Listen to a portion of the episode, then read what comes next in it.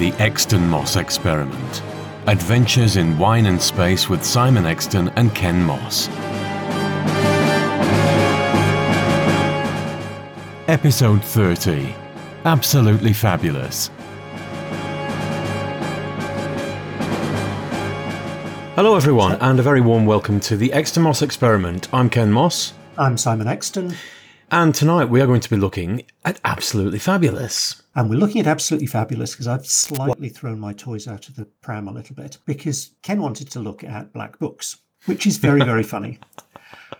But I'm being terribly politically correct and not wanting to publicise something that was written by somebody who has turned out to be a horrific transphobe. So for this reason, we will not be doing any of Graham Linehan's work, and we will not be doing any of Gareth Roberts' work for exactly the same reason in the Doctor Who stuff. I think there's a couple of things that we've already recorded, an IT Crowd and a Black Books, that we will release as part of a sitcoms episode, but we're not going to record any new stuff. So because I've been a bit arsy about it, we've decided to do another classic comedy, and we're doing Absolutely Fabulous. Now, to smooth your troubled brow, shall we do the tonic screwdriver first? Get the lid off the gin. It's not troubled at all. I've had a rant. I have expressed my opinion of rampant bigotry, and they can both go and do one. So, but gin is an excellent idea.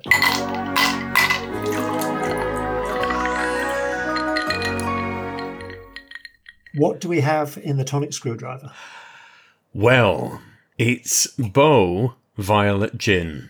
One of my favourites. Oh, I'm steaming in straight away with a 5 out of 5 Bernards on this. I love it. Always have. Absolutely. Yep. I first found this on a trip to Gretna Green. It's been a real favourite since. They do a very nice bramble one as well. They do.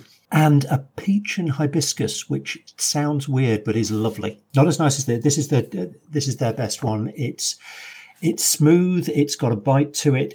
It's got a real strong taste of violets, and I absolutely love the flavour of violets. I'm a big fan of the fact that when there are sweetie bags at work, then the Parma violets always get left to the end, and I can just go in and hoover them all up. I would be exactly the same. Now, there are several types of violet gin. There are violet gins and there are Parma violet gins. This, I would say, errs on the side of the violet. So if you like them, it's sweet, but it's not Parma violet sweet, but I love it anyway. Yeah, JJ Whitley do a violet one as well, which is very nice. Boys and girls, I can heartily recommend this. Chin chin. Yep. Down the pipe. And indeed down the stairs, because it's time to open the Black Archive.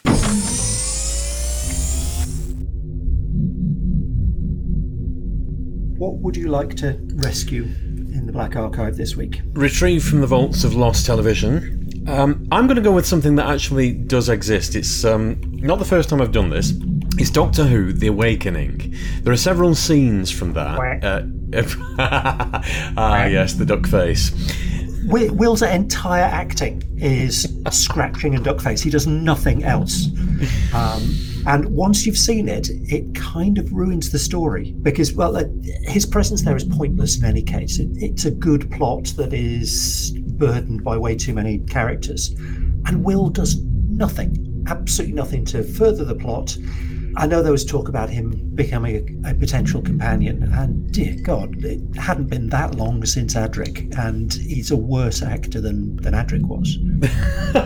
It's not actually Will's scenes that I'm concentrating on, it's the lost ones with Chameleon. Now, Chameleon was a short-lived companion. He had an entrance story and an exit story, and that's about it. In between, there were a few scenes planned with him aboard the TARDIS, and one of them does exist in The Awakening, but it's not voiced by Gerald Flood, and there's no real post-production, and it's a time-coded VHS, so it's in terrible quality. That I would like to have seen properly. So, only a snippet, another Doctor Who snippet that just intrigues me. What's your choice? My choice is 199 Park Lane. It was a short-lived British soap opera that aired in 1965 on BBC One, ran for 18 episodes. None of them survive in the archive. Not a massive amount is known about it. There's a few publicity photos that look kind of intriguing. The reason I'm adding it is I remember my grandmother talking about it and saying she quite enjoyed it. And looking at the cast, it has Isabel Dean, so a Quatermass alumnus. She was Victor Croon's wife in the first television. Oh, the original. Yes. Excellent. Yes, not the Brian Dunleavy Stompathon. We've still got the second one of those to do. Oh, it's worse than the first one. Oh. He's awful. He's beyond awful. But then they rescue things with Andrew Keir, and that's all happy and smiley again. So, and I have no doubt that Isabel Dean's appearance in this was completely unconnected to the fact that her husband was the producer. Have we heard this story before? Yes, another actress. In this case, we talk about Isabel Dean, who is a good and capable actress, and with the other one, we were talking about Paula. Not the telephone answering service. Hello, Paula here. Paula needs her own spin-off. Which of the important characters would you like to talk to? So with those rescued from the archive, we shall clamber back to the viewing room, and it's time for... Absolutely Fabulous, which actually premiered 12th of November 1992, so over 25 years ago. First episode was Fashion, and it's the story of two lifelong friends played by Joanna Lumley and Jennifer Saunders. Jennifer Saunders plays Adina Monsoon, who owns a public relations company that astoundingly appears very successful, despite the fact that she is an abject failure at every aspect of her life. And Joanna Lumley plays Patsy Stone, who is an alcoholic, chain-smoking, man-chasing former fashion model who's now part of the editorial department of a glossy fashion magazine. But actually, the two of them just spend an awful lot of their time stumbling around London, getting blind drunk, to the horror of Eddie's daughter, Saffron, played by Julia Sawala. Oh, the final two regulars, June Whitfield as Eddie's mother and Jane Horrocks as Eddie's assistant/PA Bubble, and they're both incredibly entertaining characters. So yes, I haven't seen this in a lot of years. I've seen some of the later series. The first series of AbFab was a very special thing for me that I haven't seen in a long, long time. So I'm really looking forward to seeing it again. So we'll crack on with the first couple of episodes. That'll give you a really good taste, especially seeing as there's a guest star in the second one that I think you will get a bit of a kick out of. I see. Right, well, without further ado, Ronding Tea on Series 1, Episode 1, Fashion.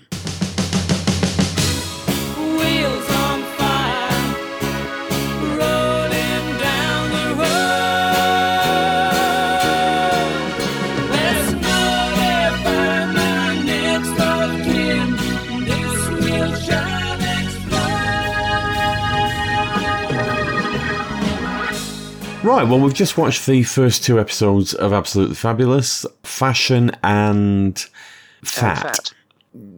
So what do you think? I was never a major fan when it was on in the 90s. It was just one of those things that it was there. I think my parents liked it. I watched it. I can't really say that it's warm to me as an adult. The best thing about it is everybody else. The one thing that grated on me was actually... Jennifer Saunders. The character is just too overblown. Everybody else, it's a really good ensemble cast. As you've said, June Whitfield, Julia Sawala, Jane Horrocks, a handful of other people that you've heard of. It's just her character is just too overblown. All of the characters are pantomimed. Mm-hmm. To a large extent. So they're needy and faddy and has been hanging on to the popular girls every word since she was at school is a cliche, in the same way as the popular girl who looks pretty and is fun to be around but doesn't actually achieve an awful lot, or the overachiever who's not particularly sociable, or the overbearing mother that family think has no clue what's going on but actually knows exactly what's going on. They're all cliches, they're all caricatures, they're all done to a pantomime level with this. I think they all work well together. It's a sitcom, so you're not expecting reality. Yeah. And I think they're all, certainly the two major characters, Eddie and Patsy, are an equivalent level of pantomime. And you couldn't possibly take them seriously. But I think they work together as a comedy double act. It's... how do I describe this? The Joanna Lumley character, they're all believable characters in terms of the stereotypes. We've covered stereotypes before in the past, and this, they all tick the boxes. Yeah, and again, as with many of the stereotypical things that we've talked about in the past, you couldn't make this today. Or you couldn't make this as a de novo today. You could do an AbFab reunion, but as a new sitcom, this couldn't be made today. Oh, no, I'm intrigued by that. Go on, why do you think? I think there would be a problem with the amount of smoking and drinking that they do. I think there would be a problem with quite how vile they are to some people. A lot of the comments that they make. So in later episodes, there's a whole thing about adopting Romanian orphans and bring me a selection to choose. And I don't think that would or should be made today. So there's a lot of things that's product of its time. Right. Interesting. My tolerance threshold's a little bit higher than your. You see things in a much more contemporary fashion than I do. I've not modernised my views. Don't get me wrong. I think this still works. I think it's still funny. I just don't think it will be made today. Mm. To be fair, I did like the characters and I liked the setup, and it's everything that I remember from the 90s. I just thought that the one actual weak link was the Jennifer Saunders character because it was so overblown. I got where they were going with it. It was basically taking the mickey out of, as you say, the underachieving but overpaid and the ridiculous lifestyles, and they like to pretend that they're contributing huge amounts to the world when in actual fact they're doing bugger all of any value. They just happen to have money. If just Jennifer Saunders had dialed it back a little bit, I think I would have found it less annoying, because none of the other characters, even Patsy Stone, her character, I think, not just because it's played by Joanna Lumley, but I just think that was less overblown. There is that, because Joanna Lumley is an actress, whereas Jennifer Saunders is a comedian. And this gets back to the whole Doctor Who Donna thing. Mm. And to a lesser extent, Doctor Who Mel thing. If you're wanting somebody to play the part of a well-rounded individual, then what you want is an actor. What you don't want is a comedian, because a comedian will caricature it. It's part of their job. I mean, you know what I think about Donna as a Doctor Who companion. She's...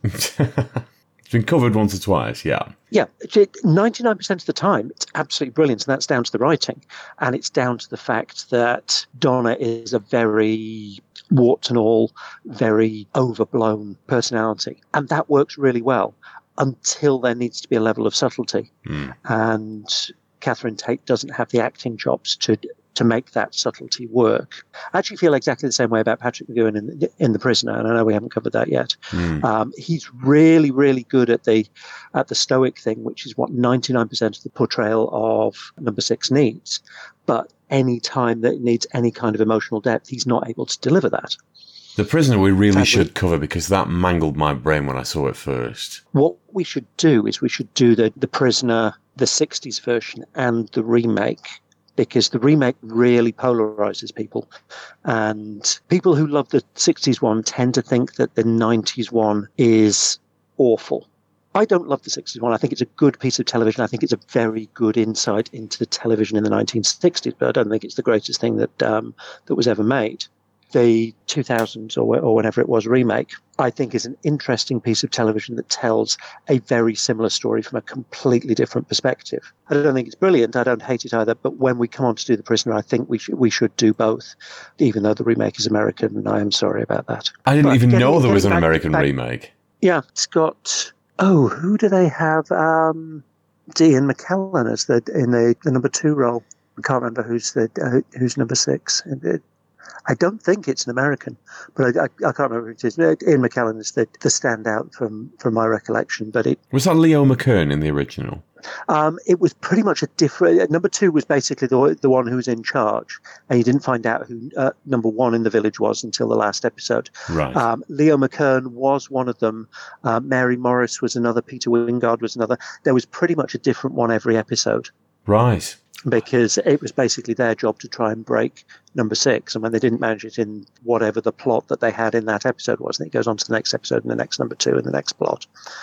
Yeah, we should do The Prisoner. It's a very good TV series. It's a really interesting look at 1960s attitudes and the kind of talking about stuff that wouldn't get made today.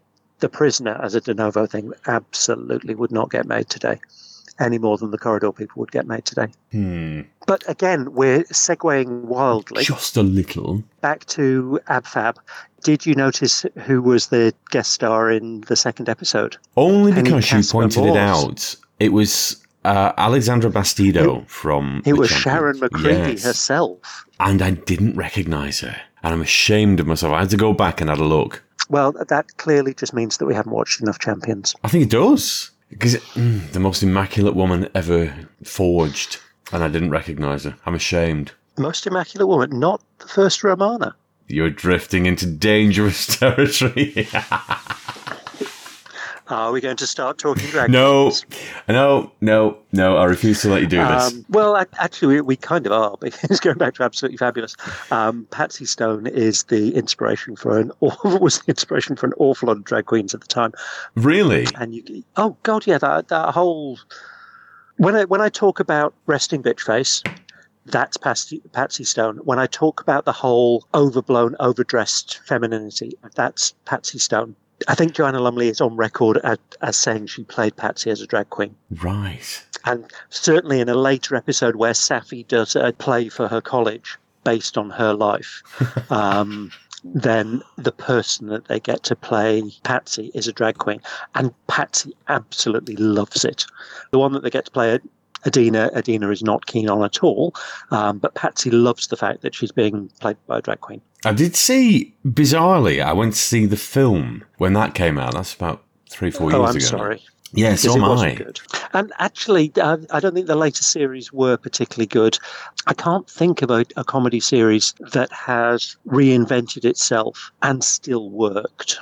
They tried that with the Liverbirds, and it didn't work. And they tried that with Alf Garnett, and it didn't work. Likely Lads, did he say that? The Likely Lads kind of worked. I mean, whatever happened to Likely Lads was a 70s thing, and I think it was less than a decade after the original Likely Lads. And to be honest, both of those are ones that I look back as historical TV shows anyway, so I don't actually know how well that worked at the time.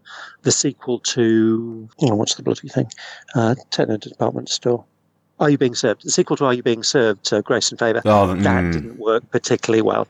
So I can't really think of a sitcom that's been revisited and worked successfully. I don't think any of the revisits to AbFab have worked. The first 3 years were all of a pretty consistent standard. Revisits haven't really hit the box, and I think within 3 or 4 months of the film being released, then Jennifer Saunders went on record and saying the story of AbFab is now finished. You've got me thinking there. I feel like there's something niggling.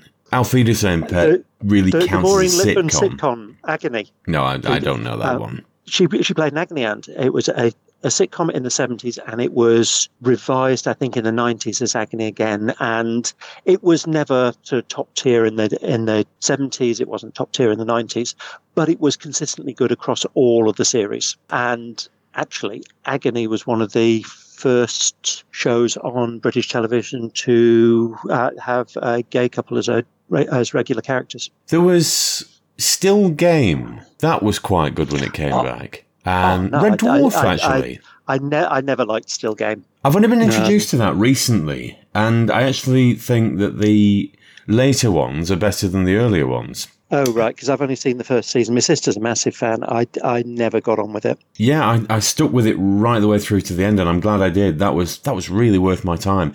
But Red Dwarf, that was resurrected about 10 years ago by Dave with a fairly ropey three-part special, and then they've done 3 series after that, and they've been on form.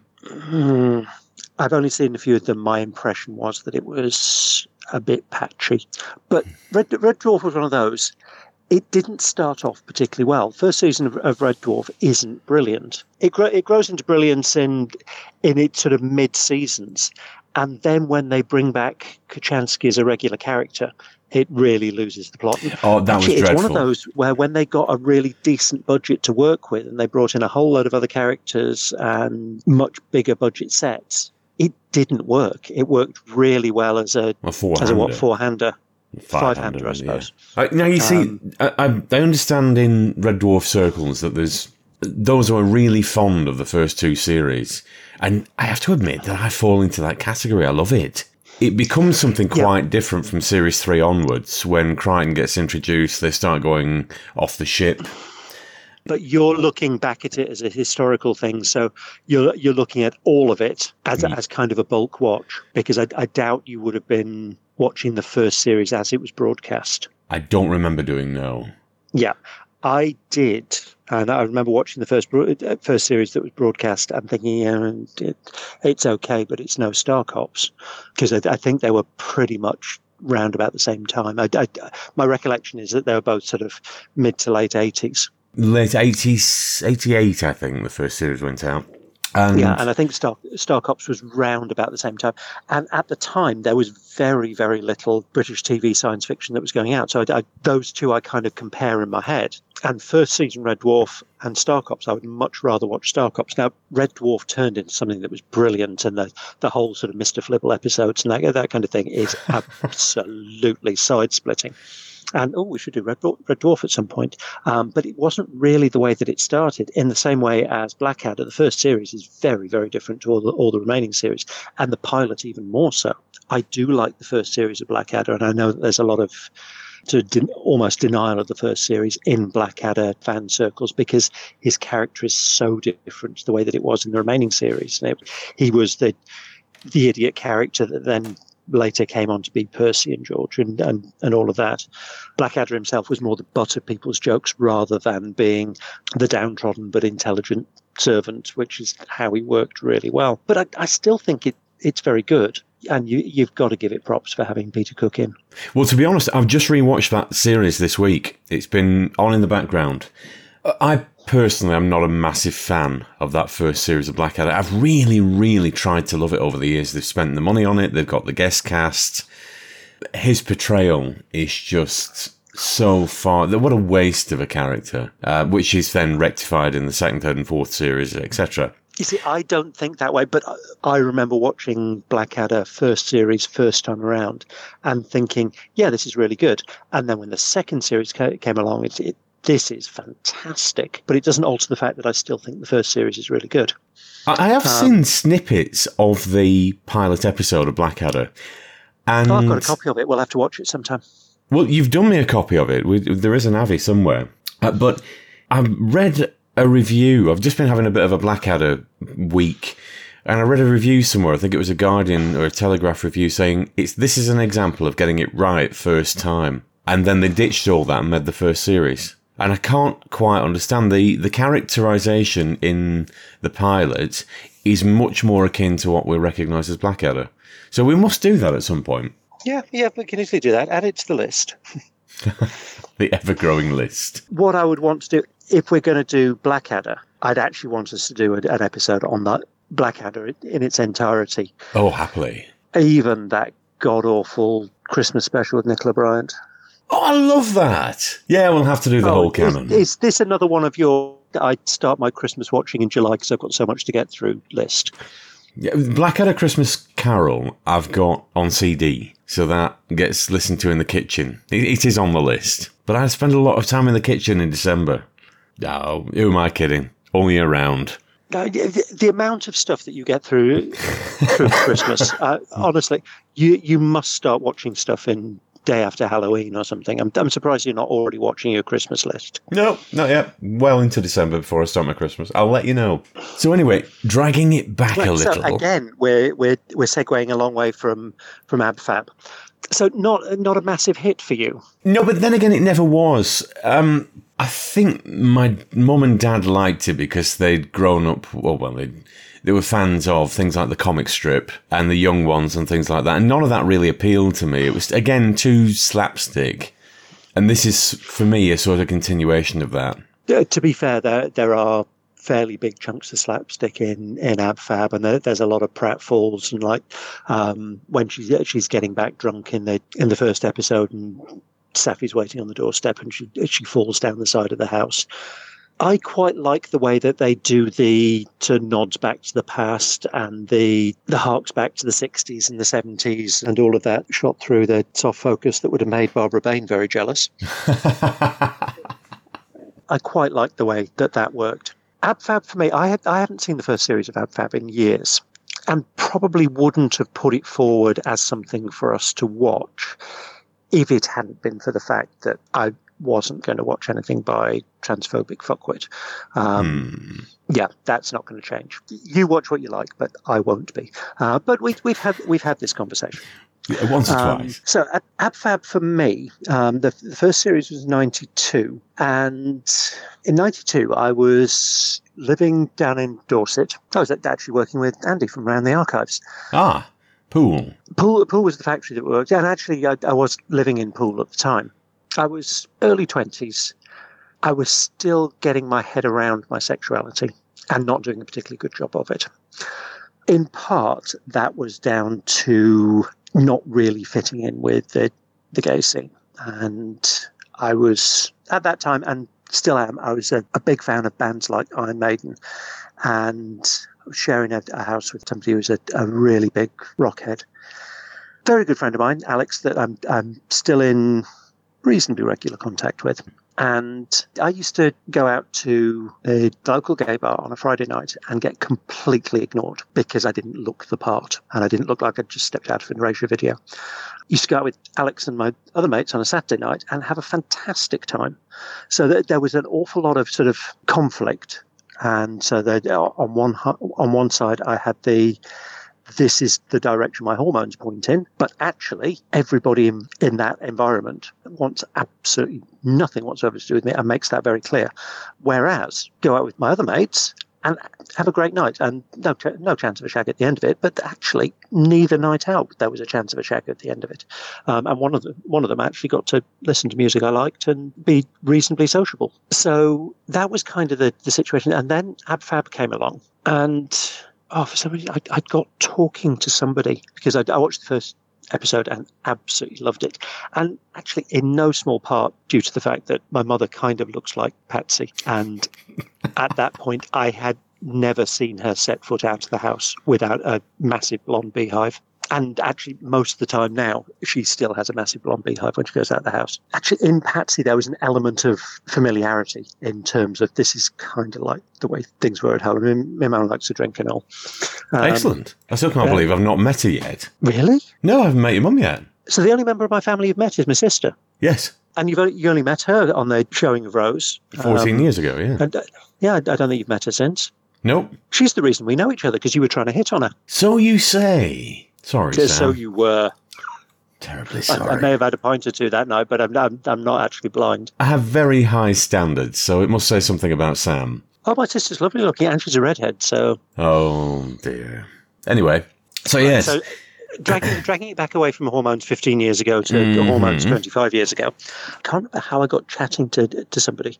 Yes, I can. I was in a bookshop and I was talking to a friend about how I really enjoyed AbFab, and she was saying, "Oh, it wasn't really my cup of tea." And there was this bloke who was nearby who was saying, "I thought it was fantastic," and he and I ended up chatting away. And he introduced me to a gay youth group that he was peripherally involved with, and that was the first point at which I started getting some level of acceptance. So historically, AbFab is a very important thing for me. And I'd actually forgotten quite how important until I watched this, and watching it as a TV series. But I was always also sort of projected back to the way things were and the way that my mind was at that point. And it was a very odd dichotomy, because there were some bits of my life and friendships and everything that were absolutely wonderful, and some bits that were really a bit shit.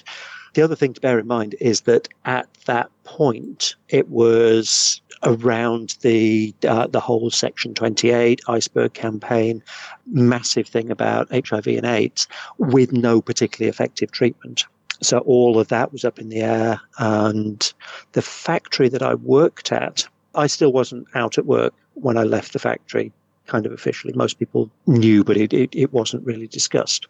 Late 80s and early 90s, when I was working there, the local paper used to, on their Thursday edition, would have a special column for all the people who'd been done for sexual offences, had basically been arrested and charged for being gay. And even in the early 90s? Yeah. And the local paper would print names and addresses of all of these people. People regularly used to lose their job as a consequence of that. They have to bear in mind, 1967, there was decriminalisation, and we talked about that when we did Man in an Orange Shirt. Mm. But it was only partial decriminalisation. The age of consent dropped to 21 for consenting adults in the privacy of their own home. So anybody doing anything in public or that could be perceived to be in public, i.e. outside their own home, and that included hotels. So there were quite a lot of cases of people who were reported by hotel proprietors and were arrested and charged. And bear in mind, if you got found guilty of offences against the 1967 Act, then your name was on the sex offenders register and would still be on the sex offenders register. I know there's talk about getting historical prosecution squashed, but I don't think that's happened just yet. Hopefully it will do. I mean, again, we're talking 25, 30 years ago. I knew people who would be sort of two teenagers who would both be charged for being under 21.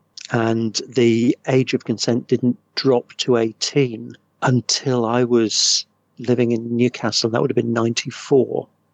And that was a huge, huge deal, because what it did in one fell swoop was decriminalise the entire university population. Because before then, go to university at 18, 3-year degree, come out at 21, your entire time at university, it was illegal to be gay or to be gay and do anything about it. So around about this time, there was an awful lot of stuff that was being worked on, but stuff that was still really quite bad, and nothing at all on the scale of what people a generation before had to put up with, and they didn't have to deal with anything that people a generation before had to put up. So that there had been steps, but you know, as a teenager, you don't think too much about what's gone on before. You think about what your life is like at the time. And I mean, when I was a teenager in Dorset, I used to volunteer at the local AIDS hospice. And you'd see these people in their 20s and 30s, not very much older than I was, with a disease that you couldn't treat and was killing them. All in all, there were bits of that time that weren't great. And AbFab kind of reminds me of that. The other thing that I really noticed in AbFab, anything from that era, the amount of smoking really flags up these days. It's rare that you see somebody smoking in a modern TV series. And if you do, it's either to demonstrate the fact that they are massively overworked, usually as some sort of emergency services professional, or a bit evil. But at this point, it was absolutely normalised. It was before there was the smoking ban in pubs. I can remember going to a night in the pub, coming in, and kind of getting stripped just after you got in, just through the front door, because clothes absolutely reeked of smoke. And frequently having a shower at 2:00 in the morning or something, yeah. Yes, I remember those good old days myself. One of the shared houses I was in that had a little sort of, it was an old-fashioned terrace house, and it had that little porch thing. And my housemates and I used to come in from a night out and would strip our clothes off down to underwear in the porch so that we could go in and the house itself didn't reek of smoke. And then we'd come back the next morning and the porch would absolutely stink, and we'd wash all our clothes. So that really screams out the era that it's from.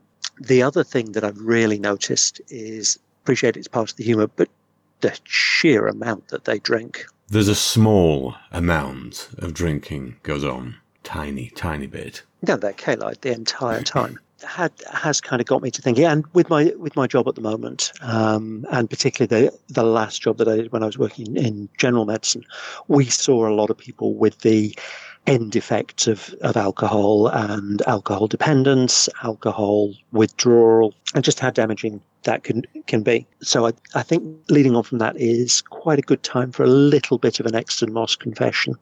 I think we should mention that when we do our gin reviews, we're generally working from tasters, and it would be 1.5 units per drink. So we're not quite caning it as much as we may sound like we do, with the exception of the radiation episode. The radiation antidote episode, yes, we were. The radiation episode was traumatic and required a few extra drinks to get through. That brings on, and sort of harks back to the times that I was talking about when I was in Dorset, is that an awful lot of people then and now use alcohol as a crutch and as a way of sort of blotting things out, making things easier to cope with, dealing with social anxiety, other forms of anxiety. And certainly at that point in my life, I was using alcohol as for exactly that, and to deal with things in my life that I didn't particularly want to have to deal with. We've all done that surely at some point. Yeah. So this has taken quite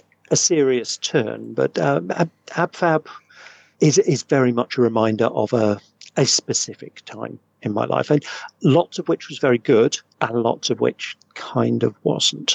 One of the things I was going to ask, and I'm speaking from a position of ignorance here, I've never really got why the whole drag queen, female impersonator, this sort of overblown pantomime Patsy Adina character appeals to the gay community so much. I'm missing something huge, I'm sure, but I don't know what it is. I've never understood. There has always been, going back to the time of Shakespeare and coming through the whole pantomime thing, the theatrical man dressing up as a woman, and obviously being a man dressing up as a woman thing in Shakespeare, it's because there was no such thing as an actress. Everybody was an actor, and the younger lads dressed up as the girls to play the female parts, and then you carry on through, and you've got your comedy dames in your pantomime thing. But that's entertainment, and there's always been drag queens in entertainment, going back to through Lily Savage, Dani LaRue. There are probably ones dating back before then. Certainly there were people in the Victorian era on, what's the word I'm looking for? Oh, there were certainly people in the Victorian era in the music halls who were drag queens, and obviously drag queens. So as a comedic performance, it's been there for a long, long, long time. Now in England and America in the sort of 50s, 60s, just as acceptance was starting to come through, and we had our decriminalisation in 1967. It was 69 with the Stonewall riots in America. But before then, all of the sort of sexual minorities tended to band together. So you would have the gays and the lesbians and the transvestites and the transgendered community. And because they were all being sort of ostracised by, quotes, normal society, then they tended to band together. And actually the people who started the Stonewall riots in America that kicked off that whole gay civil rights movement over there were the drag queens. Right. Because there were regular raids of the bars, and there was a legal statute that you had to be wearing 3 pieces of gender appropriate clothing. And so the transvestites, the drag queens, the transgendered people, during a police raid, were stripped to demonstrate that they were wearing their gender-appropriate clothing. Right. And if they weren't, they were arrested. So it's been it was a sort of flocking together as almost mutual protection and support. And you've got your drag queens who are going along to that bar, who are performers anyway. Then they will perform in that bar. I think that's a chunk of where the association comes from. Now, I'm not in any way an expert in this aspect of history, but that's my understanding of how things came through. And you see it now in possibly more old-fashioned gay bars that you go to that have drag queen DJs. Strange to realise I don't go in many of those. Mm-hmm. Mm-hmm. You were the one that was banging on about Canal Street. Yes, I went on an adventure with a group of mates, and we found ourselves on Canal Street, and it was quite an eye-opener. Not in that way. I didn't say a word. I didn't really need to. And actually, when Queer as Folk came along, for me, it made a huge difference, because prior to that, going out to gay bars with straight friends was always an issue. Was it? And I remember, oh, God, yeah. Yeah, particularly straight women. I had a very, very dear friend that I used to hang around with when I was down in Dorset, and she was one of the Saturday night crowd that I used to hang about with. And one of the gay clubs there had a regular bank holiday Sunday night thing that was very popular, and loads of people going along to. And she was saying to me, look, that's a part of your life that I would like to know more about because I don't know anything about it. Why don't I come along to this bank holiday thing? And so, well, fair enough, if you fancy. And we went along, and we were having a great time, and I was getting ignored as we normally did. And I remember some bloke coming up to her. It would have been about 92, it would have been about the same time as AbFab. And Alison was lovely. She would not have said boo to a goose. She was and is a completely lovely sweetheart of a woman. And he just walked up to her, stared her in her face about 2 inches away, and just said, "You shouldn't be here, fucking fish," and then just walked off. And that was one of the most ignorant things I've ever seen. It was just appalling. And she was really, really upset. And at that point we left, which I guess was the point. After Queer as Folk, there was a lot of normalization, and it was seen to be not as bad a thing as people thought. And you got a lot of straight people coming into the gay bars. Now, I personally think that is brilliant, because it's normalizing things. It is bringing the communities together. Now, you get a lot of, at the time, you got a lot of the more old-fashioned gay blokes who said, it's ruined Canal Street, it's ruined Old Compton Street, you've got all of these straights coming in and ruining it. They weren't ruining anything. They were coming along, they were supporting their friends, they were normalising the whole situation. And there was a lot of, from the older crowd, sort of hankering on to the past as almost a kind of bunker mentality. The world's against us, so we huddle down in our little group, which I cannot completely understand how a few years beforehand they would have needed to do. But Queer as Folk was very much a moving with the times. And I think we mentioned on one of our previous episodes, a friend of yours who said that Queer as Folk had ruined Canal Street. It was David. He's no longer with us. But he was. I mean, he wasn't particularly. He was only 32 when he died. But he did say that Queer as Folk changed Canal Street massively, because I think you termed it as queer watching. I don't think it ruined it. But I think there were other factors involved as well, which. I seem to remember at the time he said that you'd get a lot of straight women coming in, touching up the gay men. They didn't like it, but it was just seen as a bit of a laugh. So I think there was that aspect of it.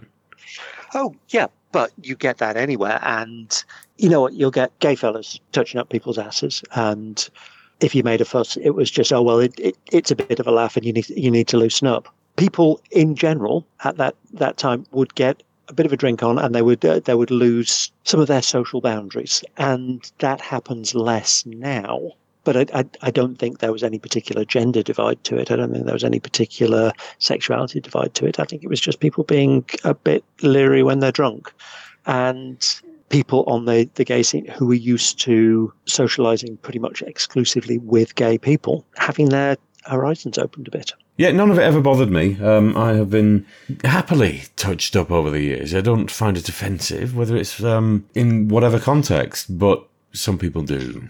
With a modern lens, it's really not appropriate. It's technically assault. I think you can go a little bit too far down that line. But equally, you should be respectful of other people's feelings on the matter. I'm looking for. You should be respectful of other people's bodies, and it's not appropriate to just be randomly touching people up. No, fully agree. Dragging it back just a little. Actually, before we drag it back to AbFab, what I did want to say is that it started talking about how alcohol is such a big part of AbFab and is used by a lot of people as a social crutch, as a big part of their life. It's also something that I've seen quite a lot in my work, and particularly my previous work.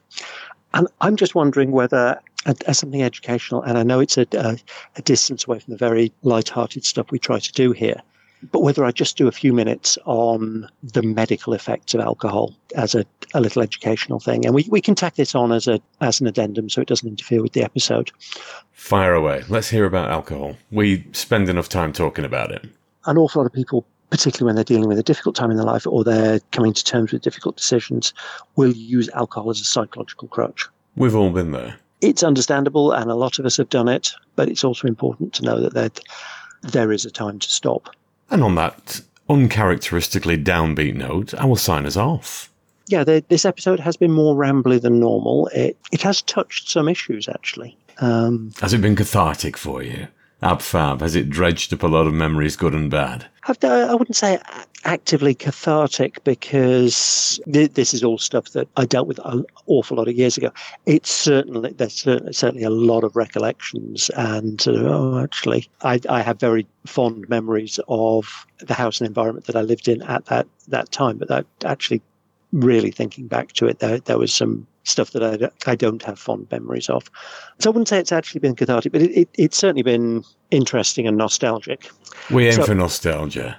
Yeah, so we'll sign off here. With the next episode, we'll be back to our normal talking bollocks selves. Thank you very much for listening, everyone. Stick around after the credits for Simon's Addendum, and we'll be back in a couple of weeks for the next episode. Goodbye now. The Exton Moss Experiment featured Simon Exton and Ken Moss, and the title music was performed by the BBC Symphony Orchestra. All featured television soundtracks are the property of their respective producers, and no infringement of copyright is intended. The programme was recorded in Rishton, Lancashire, and produced by Maverick Productions.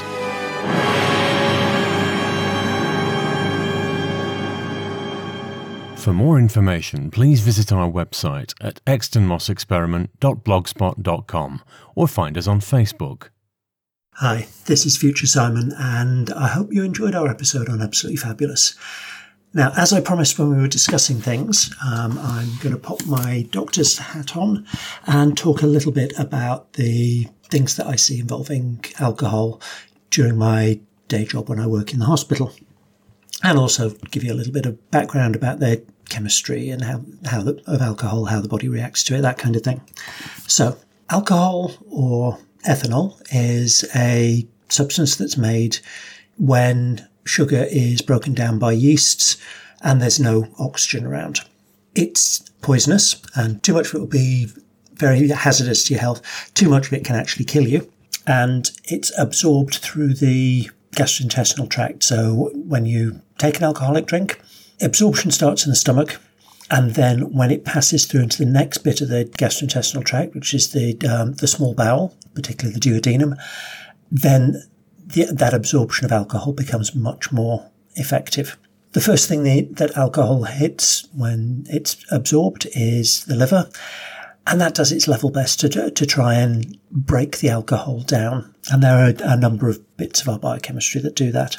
The first stage is an enzyme, which is a working chemical inside the body. And this one's called alcohol dehydrogenase, and that turns the ethanol into a chemical called acetaldehyde. Now, acetaldehyde is much more destructive and toxic than ethanol itself, and that is broken down into a substance called acetate. Acetate then moves out of the liver into the normal bloodstream, and lots of different tissues around the body will break it down, turn it into fatty acids, carbon dioxide, and acetate can be used to run your metabolic processes in the same way that sugars or alcohol itself can be used. The normal human liver is capable of denaturing and breaking down about 8 grams of alcohol in 1 hour. And because of this, we measure amount of alcohol in drinks in terms of alcohol units. And 1 unit is 8 grams of alcohol. So you would expect to be able to break down 1 unit in an hour. Now, this is equivalent to about a 25 milliliter measure of a spirit, about half a pint of beer or a small glass of wine. In that 8 grams of alcohol, there are 230 calories.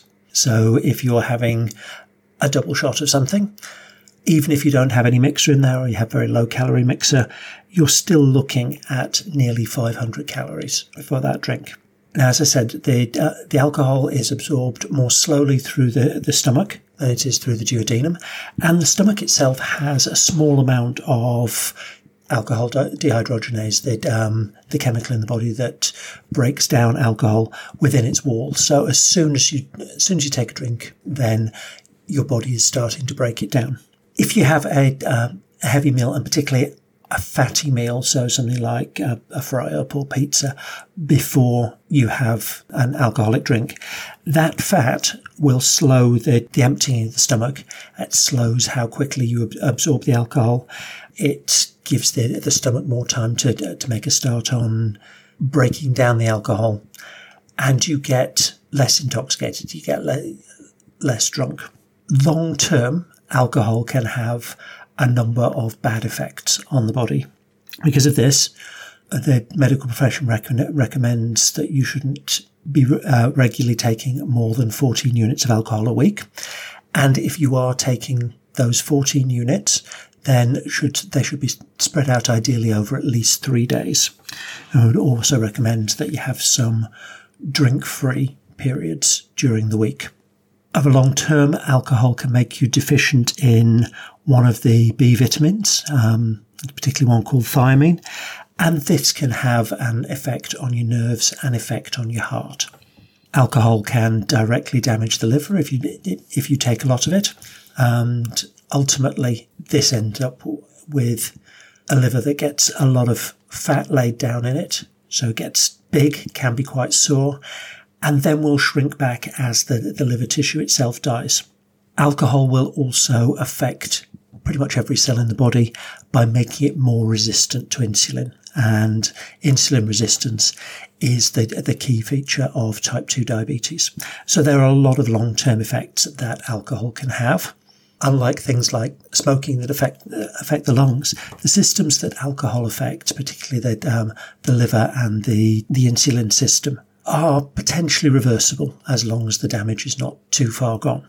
So if somebody has a problem with alcohol and they stop drinking, unless it's got to the point of permanent damage, the liver can recover itself. The body's insulin detectors on the outside of cells can recover, whereas with smoking, damage to the lung is permanent damage.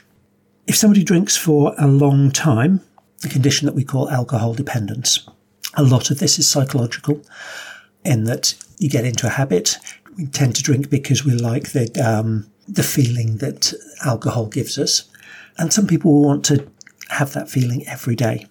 Your body will get used to that alcohol coming in. It will increase its amount of enzymes that work to get rid of it.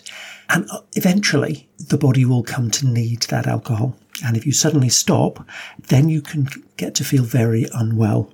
We call that alcohol withdrawal. It tends to happen over the course of about 5 days to a week.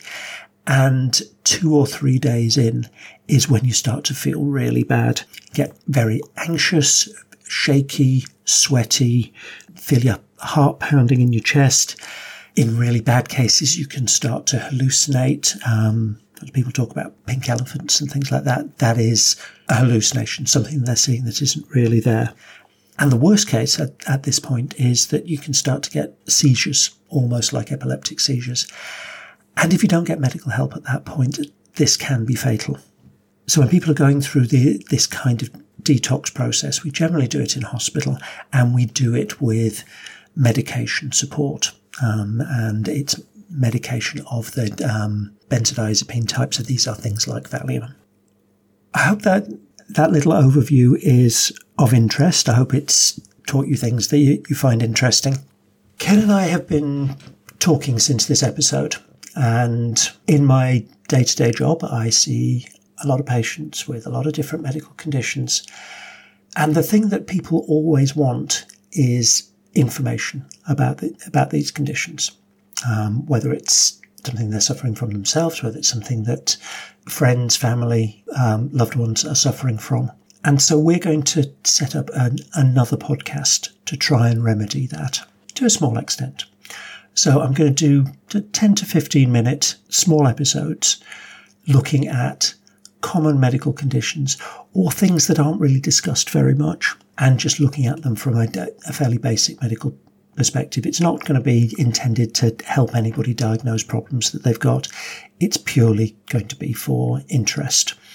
And it's going to take the same kind of format as this little addendum, a basic introduction in plain English to common stuff or interesting stuff. So we're going to talk about conditions like asthma, diabetes, epilepsy. We're also going to talk about more unusual things like tattoos. And we'll be able to be aiming to put these out as a separate podcast about once a fortnight. We'll let you know that that happens. But because there's going to be none of the daftness that we do here, then we're going to keep it as a separate thing. I hope some of you will find it interesting. I hope some of you will tune in and at least have a listen to the first couple and see if it's something for you. And if there's anything that you would like us to talk about, then please just get in touch through the normal socials. Okay, I hope you found this interesting. Bye now.